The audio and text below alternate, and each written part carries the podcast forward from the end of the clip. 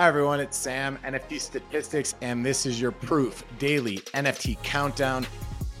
Going to dive today into Bitcoin frogs, doing a ton of volume there. Also, going to talk about heavy metal, which had a very bizarre trading dynamic, which I will explain. A couple one on one sales, a couple nice PFP sales. Let's get right into it. Starting off with a quick market overview. Volumes were down a fair bit. Most of the market share with Blur over 75%. Now, I've said this before, but I think that lower volumes is actually a decent thing. So much of the market share is on Blur, and on Blur, more than half of the trades in, in, in the past few weeks have been people dumping into bids. So when you actually have lower volume, that means fewer people are dumping into bids and you're kind of getting a bit of stabilization. And we've actually seen that a bit in the prices as volumes have gone down. In terms of buyers, unique buyers were trending higher. Again, I looked at which projects they were buying and you know a lot of these buyers are buying a bunch of projects that I had never heard of and not the most relevant stuff, but still nice to see that. Now this what this chart looks at is buyers per week. And you can see that, you know, we've gone from 10,000 to about 25,000, so down about 75% in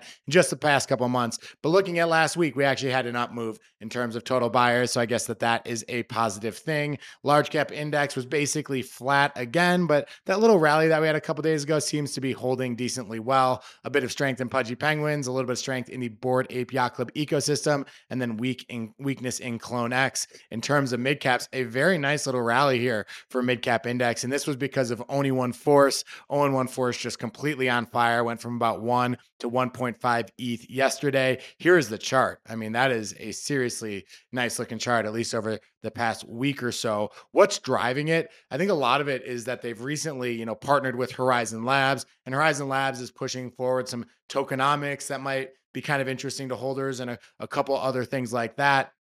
I mean, the other piece is I do think you're seeing a bunch of whales buy here. And, and, we know like when whales start buying, that has been like the most important thing for various projects. But either way, a lot of positive momentum with Oni One Force since their most or since they recently got a new management team. In terms of traders, you know, traders, and this looks at the, the returns on flips, which are three days or less. So not, not you know, pretty short-term trades. And what you can see here is that recently, you know, there hasn't really been a ton of movement, but we've had a couple positive days. Uh, so that is a nice thing to see. The other thing going on though is that there's just a lot less flipping.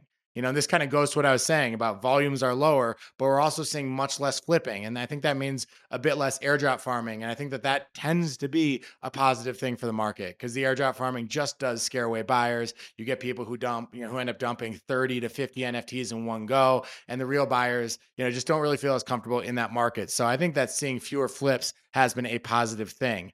Looking at art projects, you know, volumes pretty bleak again. You know, Chromie Squiggles was the only project that did more than 10 ETH of volume. Actually, it was the only project that did more than 5 ETH volume. But let's look at a couple of the sales that happened. This is a beautiful Chromie Squiggle in the upper left, sold for 11 ETH. You also had a Subscape here, which sold for 800 eh, or sorry, 8,000 USDC, which equals 4.5 ETH. Then in the lower left is a Vortex by Jen Stark. That one for about 0.8 ETH. Really cool NFT. Traded about double the floor. So that was uh, that's a cool one to see. And then lastly, we have the Strands of Solitude. I showed a Strands of Solitude yesterday. Another one sold today for 1.61 ETH by William Mapan. So nice to see those. Uh, some cool art block sales. Second thing to talk about Bitcoin frogs take off. Here, if you look at ETH volumes, and you know, even when we're talking about Bitcoin NFTs, I like to quote them in ETH volume. That kind of is just an easier metric for me to think about, you know, but Bitcoin frogs were the second highest volume of any project across ETH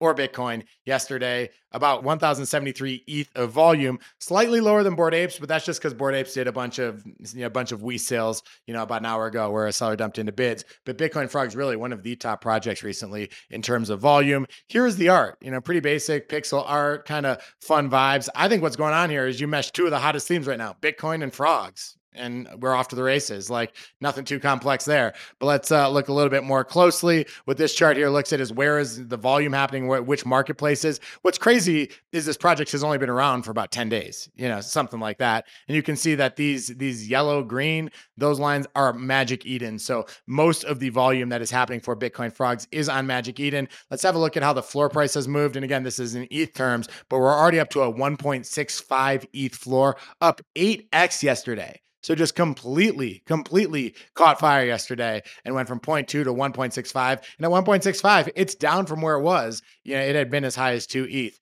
I wanted to do a little bit of digging, figuring out what's going on here. Why is this the project that's taking off? I mean, Bitcoin ordinals are hot, but this one's doing something like six or seven times as much volume as the second biggest project. Uh, in the Discord here, the founder is saying a bit of an everyone, just kind of now that we're hot, here's a little bit about our background. I'm not going to make you read this. The the writing's too small there, but I, I, wrote down some of the biggest points. One is that this was a free to mint project, really just trying to get people familiar with the Ordinals ecosystem. Uh, I think that there's a little bit of jokes in there. I think he's kind of trying to be funny because one of the things he says is that they wanted a big 10,000 10,000 supply of NFTs to build a huge community. But before that, he had said we have a 10,000 supply camp because a cap because we want to maintain scarcity. So maybe he's just poking fun at NFT founders and the things that they say. I. I thought that was kind of funny. One of the things they said is that there's no ETH anything. So a lot of other projects you can buy in ETH terms. You know, they're on Emblem Vault and get wrapped in ETH. This one is all entirely on Bitcoin exclusively there. They claim they're the first. I feel like every project claims they're the first at something. You know, and people actually start arguing about that in my comments, like who's first. I'm not going to get involved there, but they say they're first at something. So congrats for their firstness. Congrats to everybody who's been involved. Another thing that's gone from you know, from free to 1.6 ETH in a very short time. So for everyone who participated, love to see it.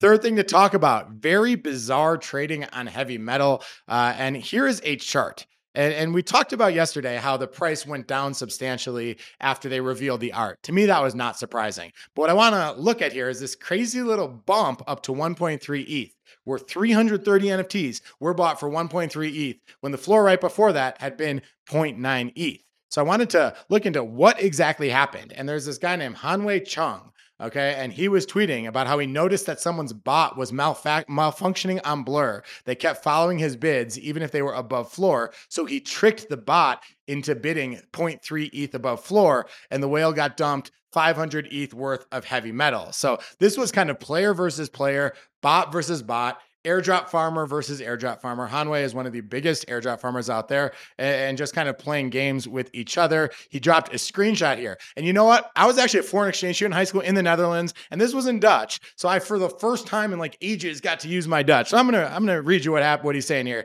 He's saying basically he follows whatever when as I go higher, this guy's just following all my bids. LOL. Uh, maybe I can trick him. I'm just gonna test it real quick, and then I can then I can basically dump all my NFTs on him. His bot is just broken, I think, or his bot cracked, I think. So that was basically what happened. My basic takeaway one is that these bots that are putting tons of ETH to work on this platform are not that sophisticated. Uh, some of them are more than others, but there are some kind of rookie bots in there. Secondly, is not a new holder. You know, the the guy who got stuffed with these 330 NFTs. You know, he he I'm presumably doesn't want to hold heavy metal, and he just got stuffed with 330. He, you know, at, at, a floor price of about 0.95, which is where the bids are, he's down about $200,000. Now, this is a farmer who I've tracked before. I've, I've watched this farmer's actions, and he does tend to hold NFTs longer than most. You know, he has dumped punks in the past. He has dumped doodles in the past only to buy back some more a little bit later. But this is a reasonably patient guy. So I think for a little while, it could feel here like there are 330 NFTs that are off the market. You know, that's just a supply removal. And we'll see if and when he decides to sell, but never a dull moment in the world of airdrop farming. Last thing to talk about, let's talk about some notable sales. We got two PFPs to talk about and two 101s I want to talk about. First is this Oni One Force Divine Techno God of seven. There are seven of these kind of divine techno gods, and this one sold for 33 ETH. I think the techno gods, I could be wrong about this, but I think that the one NFT force kind of brand that are facing right, kind of some of that Zoolander action. So here's the when we're looking at some of the top uh, Oni One Force sales in the past. This is the most expensive, probably the most infamous Oni One Force on the left, bought by Logan Paul for 188 ETH. The second highest was not one of these divine techno gods, uh, which sold for 109 ETH. Uh, so this is nowhere near where the top sales were, but these were both in August of 2021. Right now, obviously, an entirely, entirely different market. If you look at where these seven are, none of the other gods uh, are for, or the divine NFTs are for sale, other than the one that was just bought. He has listed it for 71 million ETH. So if that's your flavor, I guess there is a price. But here are the seven uh, techno gods for you to look at. Second PFP to talk about this alien MFer sold for 29 ETH. Hell of a sale. I mean, aliens are obviously the grails of the grails, but hell of a sale for an MFR er right now. If you look at the prior top MFR er sales, one sold for 80 ETH, one sold for 37 ETH. You know, much more in the bull market. So this is the third most expensive alien sale of all time. So still a pretty punchy price. There have been some apes in this category, or MF for apes that have sold for a little bit higher, but still very nice sale. Congrats to the buyer and seller there. A couple one of one pieces to talk about. Funeral by King Xerox. This piece sold for 5.94 ETH on SuperRare. I thought this was interesting. They're saying RIP Futter you know, and they're putting the fudder in the coffin, and he's the one saying, saying NFTs are dead. So is this message here that we're putting the FUD to rest, you know, and we're ready to go? Who knows? I love King Xerox's work, though. I think he's got some of the best commentary on the NFT space. Here are a couple of my favorite ones. This one on the left is called Influencers. Kind of grim here. They have this sign that says allow list, and basically these guys just waiting for normal people to walk in. And yeah, you see how that goes. And this one on the right, Crypto Art 101. Uh, I don't know, just eh, his his work is worth looking at. It's all glitchy, it's all gifs, but it's worth looking at because it, it's pretty fun stuff, and I think I think it's pretty pretty savvy and and has some nice insight into the space.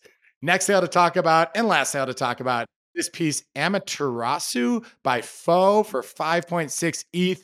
Now, if you look closely at this piece, I think it's really beautiful. You have two people walking here, kind of in this waterscape with a bit of a sun figure here in the upper right. Uh, nice sale for him, though. Some of his other work, this one on the left, kind of resembles a bit of the look and feel of the one that sold today. And then this piece, the spiral, we talked about it a few a few months ago on the show, uh, but all very cool stuff from this artist. A little bit about him: Photon Tide, also known as Pho. He's a mixed media artist known for his psychedelic and experimental art style. He wants you to not fear what is inside your mind, but embrace it. His artworks have been exhibited at NFT NYC as well as Art Basel. Now, one of the cool things about him, you know, is if you check out his website, he really gives insight into every single piece gives the narrative behind why he chose to make the art he did in this piece, kind of to that theme. He's saying, ever since I was a kid, I found myself having really intense dreams I used to be terrified of them, but recently I decided to start writing them down in a dream journal and recording what I could remember on a digital canvas. And this was one of the first art renditions, you know, and I, I, just think he's just kind of an interesting, introspective, savvy artist. So